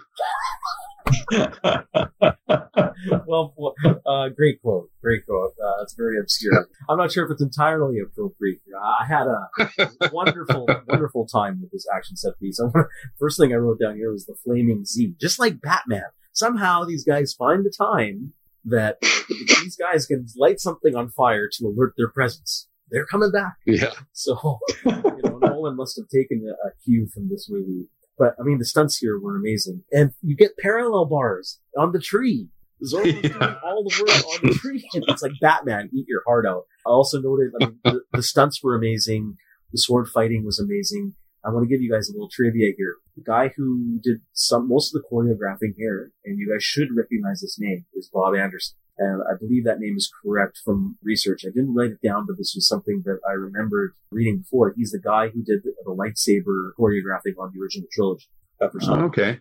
And he said that the greatest student he had, mainly because he was given the most time to practice, was Banderas in terms of learning how to sword fight and catching on that quickly. And then that wasn't enough for Banderas. He actually practiced with the Spanish Olympic fencing team and sword team Jeez. to get Wow. this good, and it shows. Because except for some of the swinging stunts, I think, and some of the flipping stunts, and obviously the parallel bars, and we'll get into the horse chase, where obviously it's a stuntman doing some of that work. He did everything here. He was, it's all him. It's all Ben Gibbs. So thought uh, Wow. thought that was interesting to point out. I also wanted to point out the music here. The music really kicks into high gear here. Very unique, very appropriate. I loved it. And then I won't touch on it further, but yeah, Zorro versus Elena, the chemistry. It's a funny moment. Um, even though the dress is falling uh, before it falls, I just love Banderas' face. Like he's just kind of like amused and waiting for it to drop. You get that little smirk. He's like happy with the work he is about to accomplish. So I thought that was pretty funny. So I love this scene altogether. One of the highlights of the movie for me. And then we get into the horse chase. Now, this is maybe something, Geoff, where you're saying you maybe need the movie to kind of wrap itself up. Uh, we get the horse chase here. Geoff, how about you start here? What were your thoughts on, on the horse chase as uh, Well? Yeah, as far as the horse chase and and you know in the previous sequence here, I mean, again, like you know the action's all very well choreographed, and I mean I didn't mind the horse chase at all. Everything looks pretty good. Again, it's not a bunch of CG, it's not a bunch of wire fu, and I greatly appreciate the you know the filmmaking skill that it takes to choreograph this, to shoot this kind of stuff. It it all looks great. It just for whatever reason some of the emotional significance is starting to wear off for me and and that hurts you know the action it's just the you know the action fatigue. So i think what sucks is we get some really good action set pieces here that you know that don't carry the excitement. Like the excitement comes with the emotional weight of it I, I i think along with you know the actual choreography itself. And and some of that's pulled back because i'm looking at the i'm looking at my watch a little bit Yeah, I, I think echoing Geoff's comments, like it, it gets to the point where it's a little, I don't want to say, well, it is a little repetitive where you've kind of seen it. And like you've been given a glimpse of what the final uh, conflict's going to be about. Like, you know about the mine, you know about the conflict, like something's going to happen between Zorro and Captain Love. And I think you just want to get to that point. Like I, I think the sequence that was needed amongst this this last group of of sequences is the one between uh, Alejandro and Elena. I think that one they absolutely have to have in the movie. But the rest of it, it could have been compacted. Like I, I don't think it necessarily needed to be in there. I think it may have been a little bit of filler just to get some runtime. But ultimately, the end, you're kind of like, okay, like I want to see things explode. Let's just get to that point. So I mean, like, yeah, I mean, the horse chase. I mean, I, I think maybe it could have been edited down, or maybe even taken out altogether. But because it's there, I mean, I'm still having a fun time here. I'm still going along with it. I'm just admiring all stuff, and it's so refreshing to see, as you said, Geoff, the wire fu. It's a real stuntman doing the work, and then you get close-ups of the closer-up action with Banderas, and it's just something you don't see a lot these days.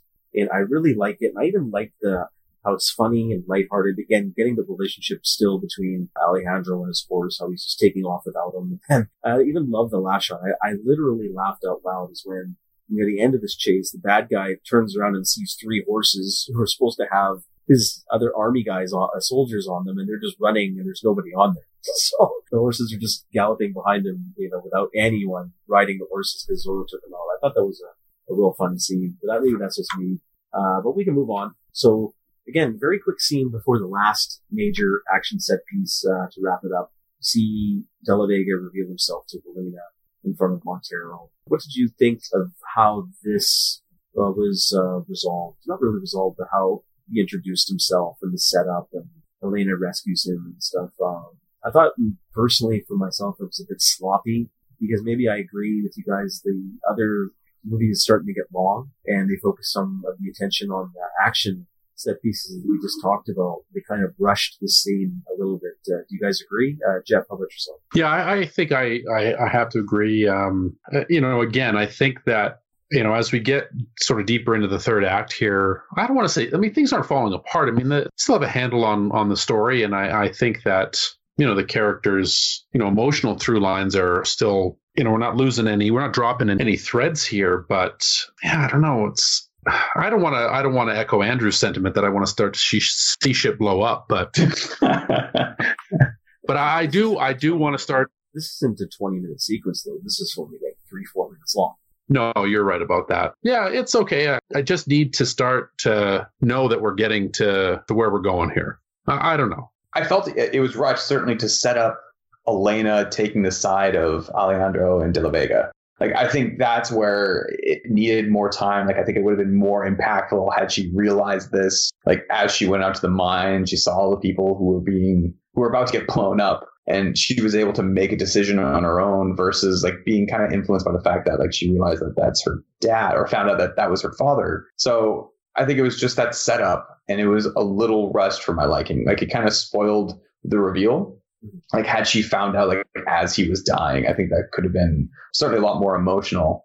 That's not to say I should be writing movies by any by any stretch of the imagination, but I think given the impact that this sequence did have, more time could have been spent on it.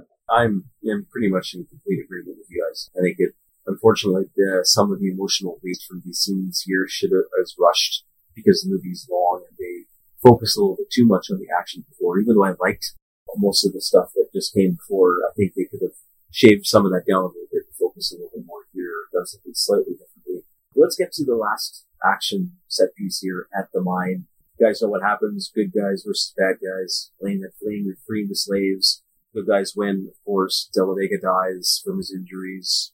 Andrew, your thoughts? fun last sequence. Like it was great to see the two sets of characters being able to face off against each other. Like it wasn't something that was quick. Like it, there was emotional weight to both of those fights. Found like the way the characters how they died was certainly pretty cool. I liked how like when you see the fuse being lit for them to blow up the mine, it wasn't one of those where they waited to the last second and thing blew up, but they actually stopped it when they realized that they were going to lose the gold. Like there was so much to this last sequence that I, I really, really enjoyed.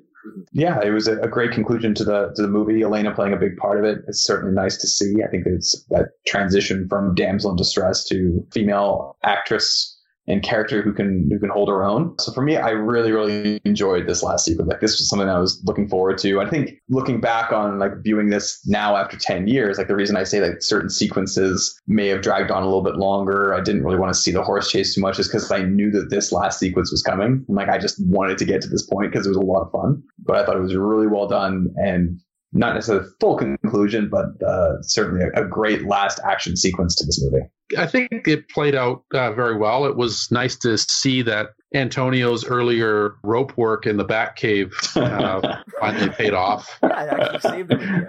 It saved him at the end there, so it's, it's good to see the payoff there. Good sword work again. I mean, again, as uh, consistent throughout the movie. You know, the bad guys got their comeuppance, and the good guys you know were able to resolve their their storylines. Unfortunately, poor Anthony Hopkins's uh, old heart gave out, or whatever happened to him. How did why did he die? He did shot. he get stabbed? I don't. He was shot. Oh, he was shot. Yeah. Um, he is. You know, he didn't give up the will to live. Don't worry. Oh yeah, it was a broken heart. They're well, not quite sure. Yeah, it was broken but... heart, broken with a bullet, and the pain of a long life lived as some kind of English Welsh Mexican. He died as he lived. Confused. Actually, uh, you know, not not to make not to poke too much fun, but it worked. I mean, again, it, it was unfortunately just long coming, and that hurts it a, a little bit. But uh, well choreographed, big action set piece. I mean, as we said before, the you know the movie's budget comes to bear. It's nice to see when a when they spend a bunch of money on a movie and it actually looks like it was spent properly. Mm-hmm. You know, it, it looked really, really good.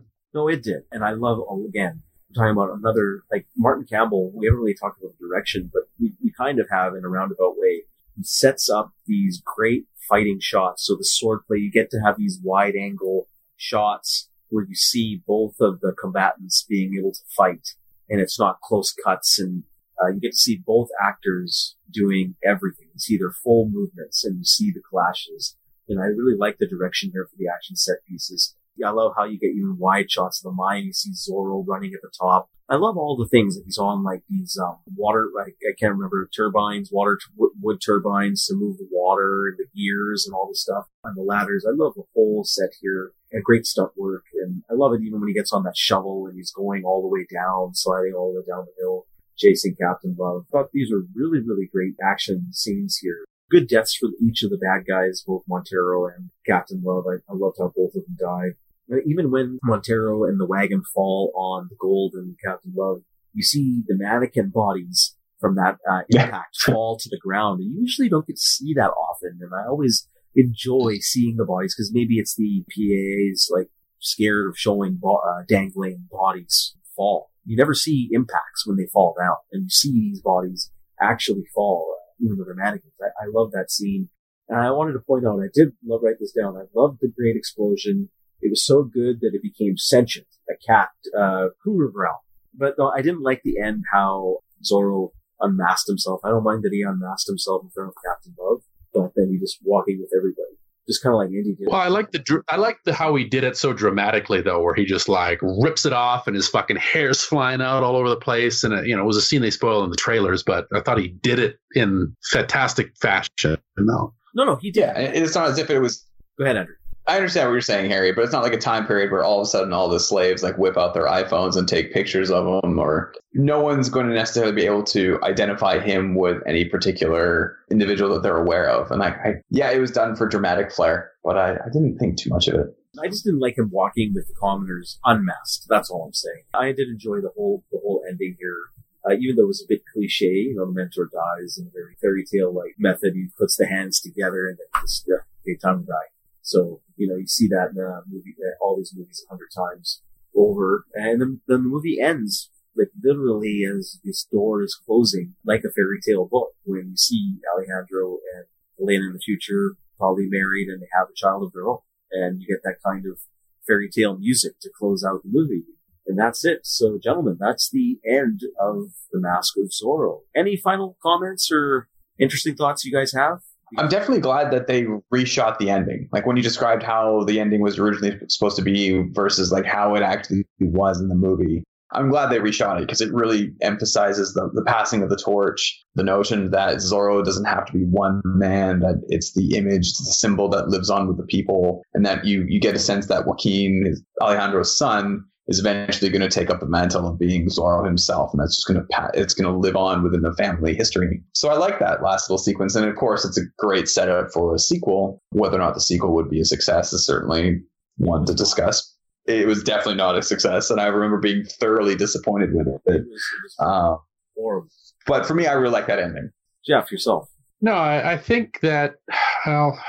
Uh, I mean, are we are we giving final thoughts here, or You just talk about the ending or any other points of the movie you kind of want to talk about before you give your final general thoughts. I mean, the ending was appropriate. It's obviously the you know the story. It's well, it's literally the storybook ending, as you said. You see the sort of the you know the door closing there. It you know it's fine. Eh, a little bit over the top where we have to jump.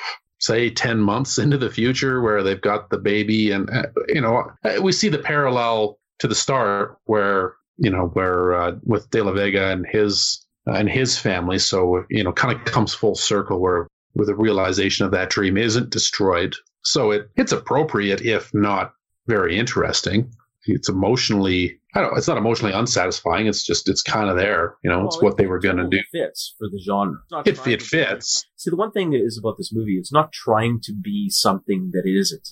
You know, a lot of action movies or superhero movies are trying to be about something. This is just in this a pulpy, serialistic, fairy tale like escapism movie. You're absolutely right. Yeah, you're absolutely right. And What I think is well. interesting. Yeah, I I think what's interesting though is that of any action movie that maybe could have been about, could have been more. It might have been this one. Like that's ironic. Well, so? Like you say, well, I mean, I think that the class struggle is very relevant today in, in you know even through the late 90s into today. I mean with superhero with, like you know we're just talking about the superhero movies because you brought it up and even a lot of action movies the subject matter isn't relevant and they they try to do different things to make it relevant. I mean i remember when maybe this isn't a good example but what what the fuck i remember when bad boys 2 came out. Oh boy. and you know and bad boys was just you know was a goofy action movie didn't mean anything. It was a fun watch. Shit blew up and some you know cool camera work and some one liners like like any you know sort of action movie of the day. And bad boys 2 came out and it was it was much later on. And you know action movies had i feel had evolved past that yet it still was about the war on drugs. And like that's what like what a joke for a movie to be about an action movie to be about the war on drugs in the 21st century is just silly. It's ridiculous. But it was, you know, was trying to be about that, you know, and, superhero movies whether it's Batman or Superman in their various iterations or the Marvel movies. Uh, you know, originally when the when superhero movie or superhero comic books were around 30s 40s 50s 60s 70s even into the 80s you know street crime and the war on drugs were very common relevant problems and today those 10 those aren't real problems anymore. I mean, if you look at statistics uh, crimes way down in major cities and like violent crimes way down. Sure we see all of it on the news and stuff but you know overall it's not you know there aren't big problems right? So it's hard for those characters to, to have relevance because of what they were originally about this has changed now. So now they're different. And consequently, those it's hard to make those moves about anything. We get to Zorro, and if you're talking about class struggle in a capitalist society, again, where you know where the where wealth is is continuously being consolidated upwards, yeah, I think that this is something that could actually be a lot more relevant than uh, than it was made out to be. So I don't know. That's just uh, that's just kind of you know thought that that had occurred to me. See, the interesting thing here is, is I mean, while I agree with you, I think maybe Zorro could use a reboot and tackle some of that subject matter into some more depth for a movie that could take it that little more seriously with today's audience. But back then, or even now, I mean, Indiana Jones really wasn't about anything. It was just a character who was thrown into period set pieces and had a MacGuffin based around that specific period of time and social setting that he found himself in. It was just pure escapism. And to me, this is what Zorro was. He's just there during this, you know, war of independence where Mexicans were struggling, California was struggling to find freedom. Mexicans were uh, struggling to find freedom from their, the oppressors, whoever it, it was at the time. And Zorro was just a man of the people saving them. And it's nothing more than that. And it doesn't have to be more than that. And I actually refreshed to see a movie such as that. You don't see a lot of movies done well. There are movies out there that are like this that have nothing, nothing to say, but aren't done well. This is just, as Andrew said, pure escapism, and it's a pulpy, serialistic adventure like Indiana Jones was. It doesn't really have to be about something. I mean, Andrew, what are your thoughts here on that? Well, I know they're they're actually rebooting it. Uh, when I aren't they rebooting everything though? I mean, who get? I mean, of course, but I think it's a good opportunity that Harry mentions that they can make it relevant. Like what I really like about The Mask of Zorro is that is it should be seen as a one-off movie where you can just watch it as escapism to see a hero as a period piece. Like, of course, of course, uh, like Zorro's got like huge backstory. But for me, who's going to play him? Channing Tatum? Is that who's going to be in the reading? Unfortunately, no, no, no, no. It's good. It's going to be Cumberbum. Trust me, Cumberbum plays. He'll whitewash. Benedict Cumberbatch. Yeah. He'll whitewash anybody out of their appropriate roles. Don't worry. uh, Johnny Depp. No. no, no, guys. You're missing the obvious. The cage. Oh you can do God. anything. Avery Brooks. uh, no, no. And for me, what I enjoy, that would be uh, uh but, ridiculous. But, but, but he's black. yeah, but he's black. I want Mad Mel to be. Yeah, Mad Mel. There you go.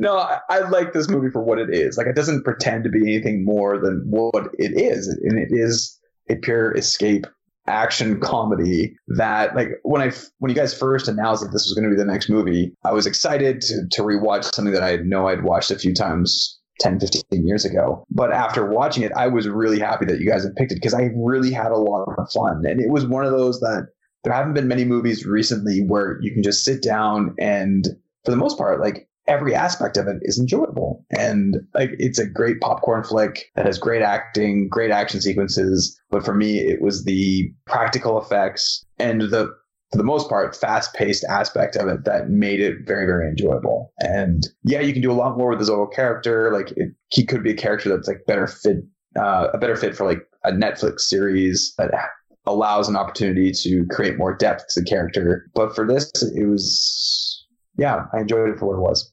That'd be interesting. I, I could see Zorro be a Netflix series, 10 episodes, a few seasons long. I think that could be, that could work. If they talk about certain, you know, about, about as Geoff's talked about, like class struggle, yeah. independence. That is an interesting idea. And, uh, you know, the, I mean, obviously the, uh, the best TV right now is happening on those sort of shorter form series, whether it's on Netflix or HBO or AMC. Yeah, that that could work. That, that that'd be That'd be pretty cool. I'd tune in. So, gentlemen, how about we wrap things up with our recommendations? Geoff, as you have kindly done so, I will give you the last word. I'll pay it forward and let you chime in last. Andrew, how about you start first? Your final thoughts on The Mask of Zorro and do you recommend? Do you think modern audiences today would actually, like this new generation of moviegoers, would they enjoy it? Do you think that's something they could watch and get through? How I've talked so glowingly about this movie, like, yeah, there are some gripes that you can have about it, but I would absolutely recommend this to, uh, to anyone who is interested in watching a fun popcorn action comedy. For me, I think modern audiences would definitely take great pleasure in watching this movie because I think, given the success of a movie like Mad Max, which would be an amazing movie to talk about since I can't stop talking about that movie, and seeing how practical effects, yes, there's a lot of FX in it, but for the most part, it, it was shot practically. I think people are starving to see these types of movies where it isn't such a reliance upon special effects. And there aren't many movies that take place during this time period anymore. Like you had the, the Western period during the, the 50s and 60s, but we don't see many of those movies these days. Like I think they, I just saw a trailer released for The Magnificent Seven. Don't think it needs a remake, but I think it's great to see more of those, those time period movies coming back. And for me, Mask of Zorro was fun. Like it's something very different from what people are getting these days. It's not your typical superhero. And for me, it's like it's two hours of fun. So I, I would recommend this to anyone who's interested in, in watching movies like this. It's good. Yeah. For me, watching this movie was like I needed it so badly. It was like rinsing out the bad taste that was Batman and Robin with Zorro mouthwash. My mouth felt clean. Nothing like some Antonio Banderas in your mouth to. Yeah. I knew I was walking into that one. Totally agree. Zorro? No. no, I uh, highly recommend this movie. It, it is a lot of fun. Uh, as you guys talked about, we've yeah, talked ad nauseum already. The great stunt work, practical effects. The budget is clearly, you know, paid off in spades here. The acting, the directing. It was just a fun movie all around. And even though it's not a deep movie, it fits in the genre of pulpy, serialistic escapism. And it really reminded me, like, I remember when, when I watched this movie, I remember thinking to myself, I don't think I've had this kind of sense of lighthearted fun that was balanced serious action with lightheartedness and humor since I saw Indiana Jones and the Temple of Doom. And that's the kind of joy I took out of it. And it still, I still feel that way today. Would modern audiences buy this movie and get engrossed? I would sure like to think so. I think modern audiences would like to see a movie that's balanced pretty effectively here in contrast to some serious and dark, gritty action movies that they're, you know, being forced to watch constantly. I think Pirates of the Caribbean is kind of proof that if you can find good balance of humor and action and well-made, uh, a well-made movie, people will flock for theaters and see it.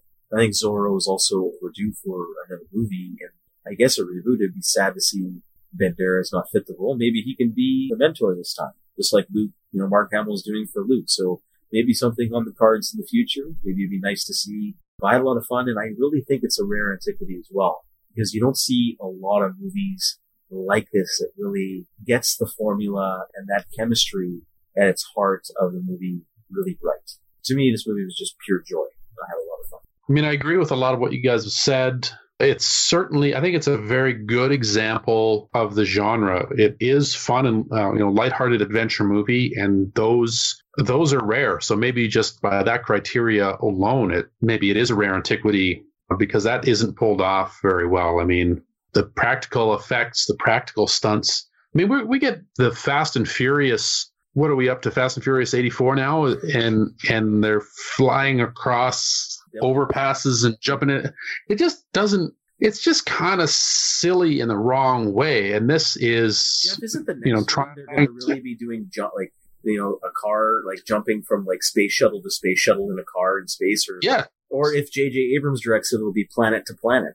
Planet to planet, but it's not, but not even in a car, like free fall, like that. I'm pretty sure Vin Diesel like jumps across. I haven't seen the latest Fast and Furious. Uh, I'm pretty sure he jumps across an overpass to catch somebody at 100 miles an hour, which would shatter every bone in their body. I mean, you know, not to get into the logistics of it, but that stuff is just it's so ridiculous. And this is refreshing in that in that sense, where other than the cannonball stuff, everything is you know, reasonably possible in physical reality, which is refreshing to see. Antonio's sword work was great. The performances here are, for the most part, very, very good. However, it does run long. And that's a problem with this type of movie. It isn't is able to sustain itself. You know, two hours and 16 minutes. I think it runs about 20 minutes too long. And, you know, if you watch, like, let's say uh, Indiana Jones and the Last Crusade, for example, which I think is probably similar runtime but the characters there are are are more endearing and the stakes are a little bit higher even though it's still just a fun adventure movie I'm more engaged there. There's a barrier between me and the engagement of this because it's so cartoonish. I think that it would have benefited from a better score. I know you guys talked about the score and how much you liked it. I thought it was serviceable, but not didn't elevate the film. It just played along with it. And I was disappointed in some of the blandness.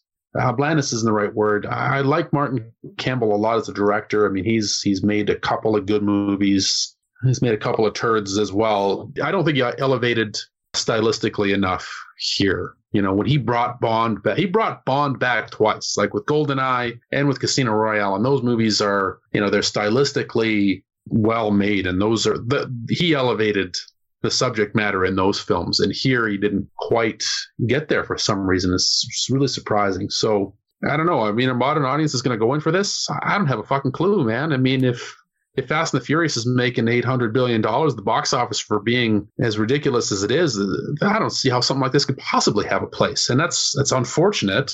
And I wish it, it was better because if it was better, maybe so. But no, I don't think anybody's going to really care for this now. And I, I, recommend it, but it's not a strong recommendation on my part. It's it's kind of a, a, mid level recommendation. There you go. All right. Well, that does it for today's show, episode 18, The Mask of Zorro. Gentlemen, thank you very, very much for attending today. Geoff, can you please enlighten us what you have in store for us next? Yeah, we are going to heretofore undiscovered and unexamined eras in uh, rare antiquities. We are going all the way back to 1950. Nice. For the film noir classic Sunset Boulevard. Sunset Boulevard. Interesting. Okay. I've never seen it. All right. Well, you're in for a treat, my friend. Well, sounds good. I can't wait. That should be should be a fun one. Gentlemen, thank you very much. Andrew, thank you for joining us today. I know we took you away from game seven of the Hawks and Blues. I'm pretty sure the Flames beat the Panthers tonight. So it's okay. That's fine. and Geoff, pleasure as always. We'll see you next time. All right, buddy. We'll see you on the flip side. Andrew, thanks for coming on the show, man. Thanks again for having me, guys. All right, you guys take it easy. You too, here.